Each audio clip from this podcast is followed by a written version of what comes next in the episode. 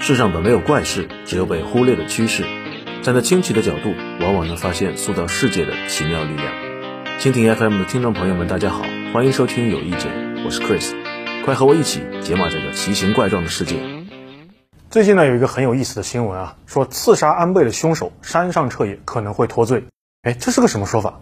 我去看了一下，发现这一切呢都是山上的律师整的活儿。他找了一个什么角度啊？他说，安倍的死因和枪手无关，而是因为失血过多。那失血过多的原因呢，则是急救操作不当，也就是说，是现场医务人员按压胸腔的急救方式导致了安倍的死亡。那不得不承认，这个角度是有点清奇啊，甚至还有点野心勃勃。律师期望通过这样的责任划分，不仅帮助山上彻也避免死刑的判决，而且可以让他蹲几年大牢就被释放出来，颇有点“杀人者非我也，兵也”的意思了。杀人者非我山下也，医生也。那这个巧舌如簧、口吐莲花的操作，和前段时间德普和前妻艾梅伯的案子是一样的。判决完了，艾梅伯的律师又说陪审团的某位陪审员资质不合，要求重新审理。反正占理不占理，总要找点理由给闹一闹。最后当然就是被法官直接打回去了。可能有人会问呢，这么多无理取闹的律师，他们这么搞是为啥？难道真的一切以代理人的利益至上，连基本的事实都不顾，做一些哗众取宠甚至违反人性道德的事情？换句话说，律师难道不应该主持正义吗？这是个大问题。回答他之前，也许我们需要先聊一聊律师这个职业到底是个什么角色。律师呢，其实是一个西方的概念，最早出现在古希腊。它的定位呢，就是纯粹给朋友帮忙的，和正义没有半毛钱关系。那这些律师啊，来源于城邦的演说家，他们通过自己的雄辩的才能，在官司中帮朋友辩护。没错，早期的法律体系里面，友谊是一个非常重要的东西。柏拉图在法律篇里面就曾经强调过友谊的作用。他说啊，一个法治的城邦必须要有这三点：自由、理智与自身为友。所以在希腊当律师啊是不能收费的。帮助朋友，你好意思拿钱吗？虽然不收钱，但你最好也别败诉啊，不然就说明你这人口才不行啊。那以后在我们辩论界还怎么混呢？那希腊以后呢？罗马继承了这一套体系，也是主要从修辞而非法律的角度进行辩护。但是罗马的律师呢就好一些了，他们可以收钱了。克劳狄乌斯皇帝废除了罗马法中关于辩护者不得收取报酬的法律，把辩护作为一种职业合法化，允许律师可以公开职业。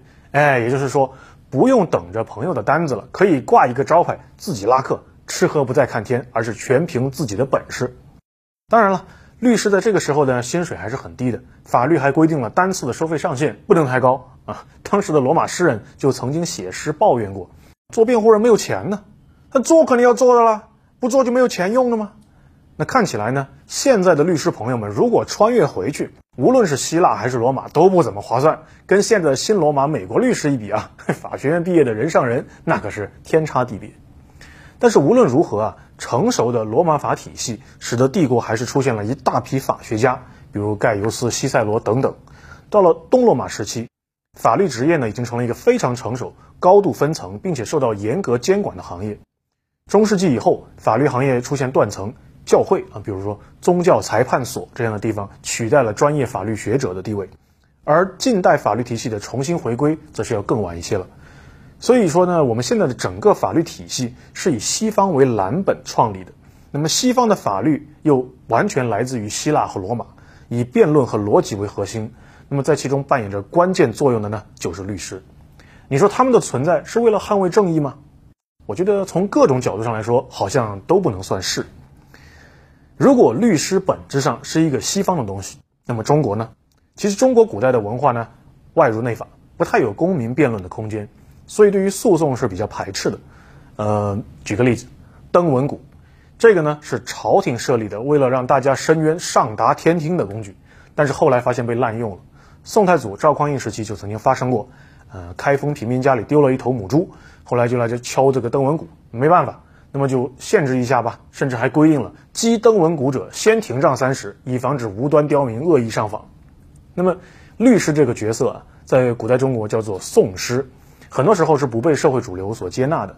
唐律里就规定禁止或者限制宋诗的活动，防止他们诬告或者擅自添加内容。毕竟啊，能当宋诗的多少也是有点社会影响力的人嘛，不然大家也不会认你。换句话来说呢，就是当时的大 V，想想现在的网络上，大 V 一张嘴，节奏满天飞。换成古代呢，官府当然得让你尝尝铁拳的厉害。随着社会的发展啊，中国的律法开始完善，但即便如此，官方也还是用刑法的标准来解释所有的争端。用一个极端的话来讲呢，我们就不存在民法制度。以唐律为例，所有的罪责都由五刑来判决，死、流、徒、杖、吃，全是肉刑。什么刺字刻面、杖五十、流三千里，都是这种。所以在这样的环境里面啊，律师、讼师的作用根本就是微乎其微，百姓也不指望他们能做什么，更多的是仰望青天大老爷。觉得一个案子呢，就应该有人来伸张正义。到了现代，检察官、法官、律师的责任被细化了，但是在我们民众的心中呢，法律和正义之间的等号从来就没有消除过。所以人们对于律师这个角色会赋予大量的道德意味。那些为所谓坏人代言的律师，也就自然会遭到人们的口诛笔伐。但是，律师应不应该把伸张正义当做己任呢？他们的职责究竟是什么呢？这里就得回到那个大家很熟悉的程序正义和结果正义的问题上来。这两个哪个好呢？我们追求的又是什么？如果让我用一句话来回答，那当然是后者好。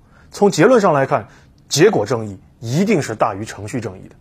大家也别着急强调程序正义有多重要，我当然也知道这一点。可为什么要这么说啊？我们来设想一下，如果有一个无所不能的上帝，或者完美无瑕的法律。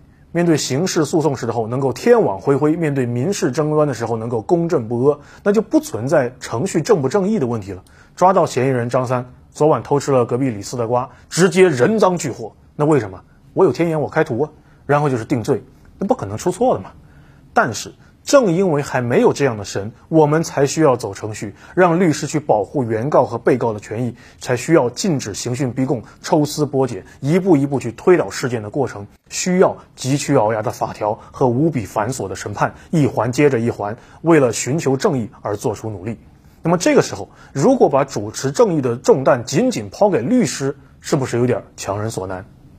那还是看看柏拉图，他在《理想国》里。说需要一个哲人王来当社会的领导者，他是一个完全理性的人，并且全知全能。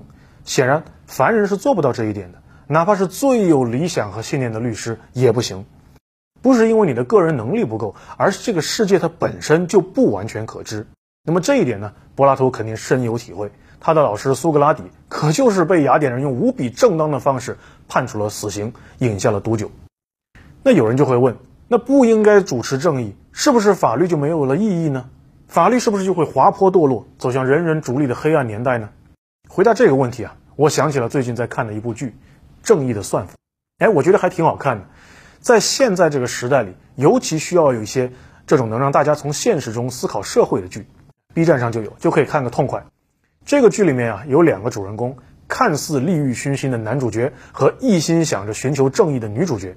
两个人呢会有很多的争执，比如有一个觉得赚钱就行了，怎么帮委托人利益最大化就怎么干，而另一个呢却想着有着更高的追求，希望通过案件来推动社会的发展，哪怕为此牺牲一些短期的利益也都是值得的。谁对谁错？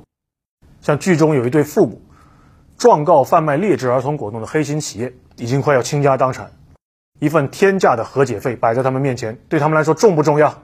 是拿一大笔钱息事宁人呢，还是砸锅卖铁官司打到底呢？不同的路各有道理。哈佛大学有一门公开课就叫正义，可能有的同学也看过，里面有一个最著名的案例，就是所谓的电车悖论，拉杆还是不拉，这是个问题。很多人说啊，好难呐，感觉怎么做都不能两全其美，总有人要被牺牲。这个问题不要来问我，我做不到。其实不是的，道德和正义并不能画上等号。医生、老师、律师，人们往往对这些职业有太高的、不切实际的道德预期，总觉得师有师德，医有医德。可是实际上呢，做好你的本职工作就行了。比如说律师，他们的存在事实上可以推动法律。如果你那么想直接追求正义，那去当检察官嘛。律师啊，他作为法律的一个角色，并不是不追求正义，他们只是在用自己的方式来践行寻求正义的道路。像这部剧里面，女主角她追求理想，不撞南墙不回头，这种理想主义非常好。而男主角呢，用世俗的视角来说，就是一个彻头彻尾的烂人嘛，整天就想着钱，为了利益甘愿当金钱的走狗，哪有半点匡扶正义的样子？可是他的做法为委托人利益最大化，能够让无良商家吃到教训，让相关的法律更加完善，是在他主观意愿之外实现了正义。律师和正义的角色本来就没有不变的准则。如果大家细心看过《正义的算法》的片头曲，就会发现男女主角分别站在天平的两端，法律的天平就是在动态中不断的平衡。正义难找嘛，说难也难，说易也易。其实啊，你不需要总想着去改变世界，你的存在就在改变世界。好了，关于律师和正义的故事，今天我们就聊到这里。有意见是一个关注日常生活的节目，站在清晰的角度解码奇形怪状的世界。我是 Chris，我们下期再见，拜拜。